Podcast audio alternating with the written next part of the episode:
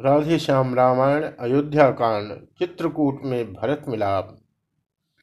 हुआ लखन के क्रोध का जब इस भात प्रकाश, पृथ्वी कंपित हो गई, डोल गया आकाश। कहा, राम ने रोकता नहीं तुम्हें मैं भ्रात, फिर भी होकर शांत कुछ सुन लो मेरी बात। पहले तो भरत गिर गया है यह नहीं समझ में आता है। उस जैसा तो सुशील भाई सब जगह न पाया जाता है। फिर यह भी माना बदल गया, चाहता निभाना मेल नहीं। तो उससे उसकी सेना से जय पाना कोई खेल नहीं।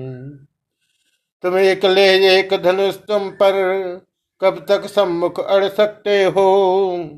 इतने दल वाले राजा से कैसे रण में लड़ सकते हो? लड़ सकता हूँ, लखन ने कहा, नवा कर माथ। अपने तुम कह चुके, अब सुन ले मेरी नाथ। जब तलक भरत था धर्मवान, तब तक हम दबा न सकते थे। न क्या सौ लक्ष्मण भी उसको लड़ने में हरा न सकते थे। पर आज अधर्मी है वही।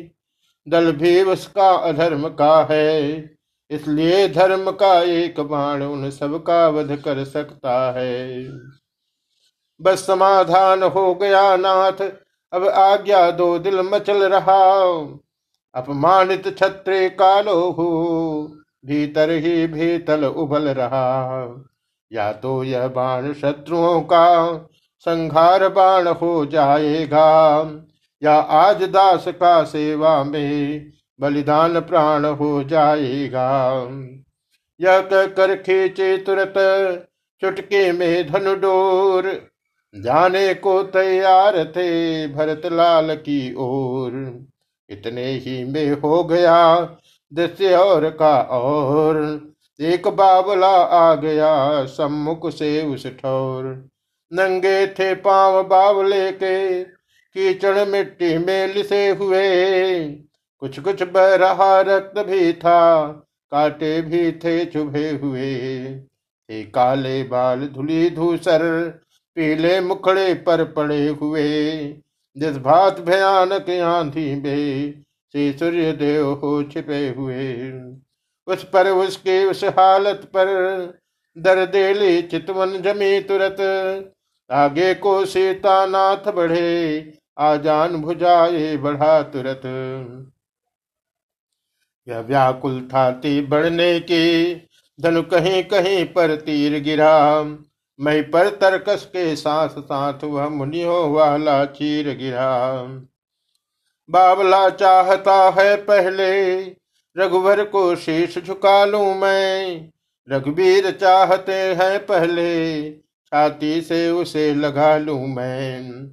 आखिर रघुबर की विजय हुई, हाथों पर उठा लिया उसको। वह चरण छुए, उससे पहले छाती से लगा लिया उसको। जब हृदय हृदय का मिलन हुआ तो दूर विरह का ताप हुआ। अब सबने देखा चित्रकूट में ऐसे भरत मिलाप हुआ। लक्ष्मण लज्जित हो गए। मन ही मन था खेद। किंतु राम ही ने वहाँ जाना, वह सब भेद। हटे राम, तब लखन ने छुए भरत के पाँव। साथ साथ वह धनुष भी गिरा छूट उस यह देख हँसी मन ही मन में, राघव को आई थोड़ी सी। आंचल के ओट मैथली थी उस क्षण मुस्काई थोड़ी सी। इतने में लक्ष्मण से मिलकर भाभी की ओर भरत धाये। वाड़ी ने जब प्रणाम कहा, आँखों में प्रेम अश्रु आए। सीता ने भी गदगद होकर हाथों पर उठा भरत जी को। आशीष से प्यारे वचनों से आनंद किया भरत जी को। इतने में शत्रुहन भी आ पहुँचे सालाद संग में के था वही प्रेमी भक्त निषाद।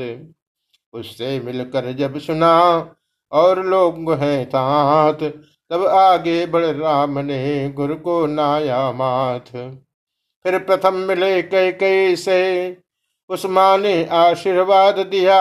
कुछ सकुचा कर सच्चे मन से ममता का महाप्रसाद दिया।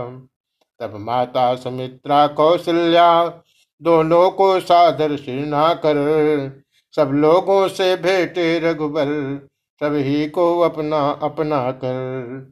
सीता सासों के पैरों पर जीवन को धन्य समझती है। सांसे उछाह के सांसे ले, सब कुछ न्योछावर करती है। उस क्षण का वर्णन और कथन हो सकता नहीं शारदा से। जब सबसे मिलकर लखन लाल भेटे निज मात सुमित्रा से। इस तरफ़ प्रेम का आँसू है, उन आँखों के भीतर आया। उस तरह छातियों से माँ की ममता का दूध उतर आया।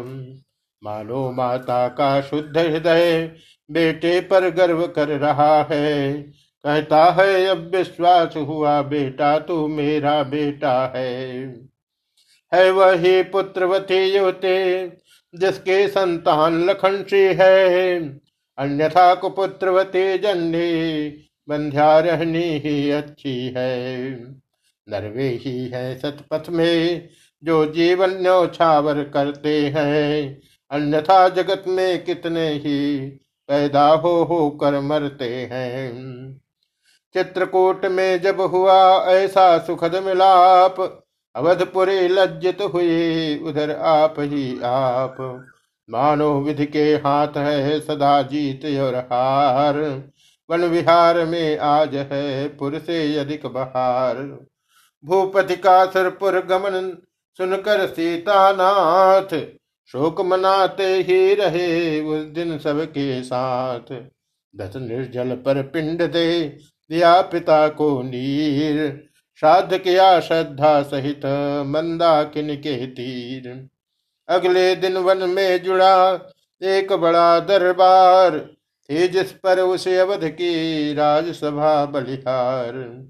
इस ओर वशिष्ठ सहित ब्राह्मण, ऋषियों का दर्शनीय दल है। उस ओर भरत जी के समीप प्रेमनी प्रजा का मंडल है। पीछे माथाएँ ऊँचे पर, नीचे है दास और दासी। है मध्य जान की राम लखन, सन्मुख है जिनके वनवासी।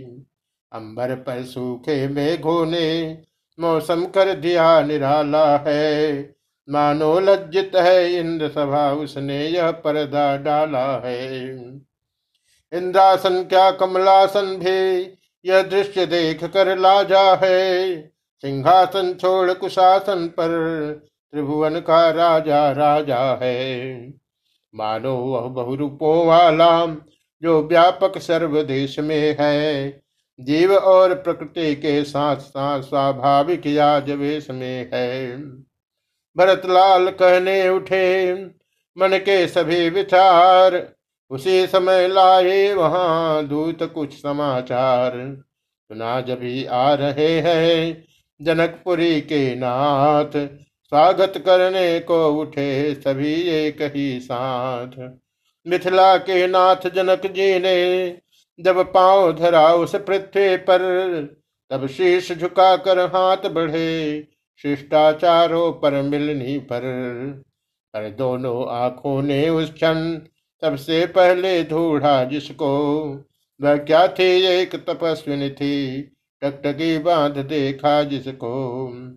यह सच है, घर से राजबधु राजसी वेश में निकली थी। पर चित्रकूट में आते ही साड़ी जोगिया पहन ली थी। बस उसी जान की जोगिन को जिस समय जनक जी ने देखा या आँखों की पुतली को जब आँखों की पुतली ने देखा, तब गड़े हुए आँखों ही में हार्दिक आशीष दे पुत्री को संबोधन करने लगा पिता। ऐसे शब्दों से पुत्री को, पुत्री तूने कर दिए चारों वंश पवित्र। आज सुनहरा हो गया तेरा चित्र चरित्र। मग्न हुए वाणी इधर।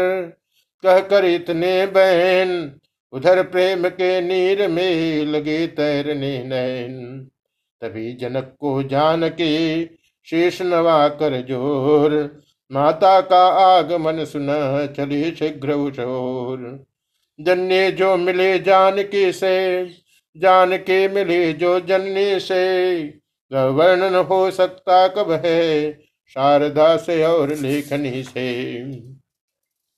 पुत्री को तपसिन बने में तो तपसी को वन तपसिन बने में, जब माँ की आँख निहार उठी, दो वाणी भी उसी अंतर का तक्षण ही भाव पुकार उठी। है नहीं गेरुआ, पट तेरा, सौभाग्य सिंदूर साथ में है सूर्य वंश में सूर्य राम तो तू लालिमा साथ में है। हे बड़ भागिन बेटी, तुझसे बड़ भागिन तेरी माता है। उत्तम संतान एक हो तो सारा कुल धन्य कहता है। उधर जनक को जिस समय प्रभु ने किया प्रणाम, बोल उठे राजर शिवे धन्य तुम्हें सुखदाम।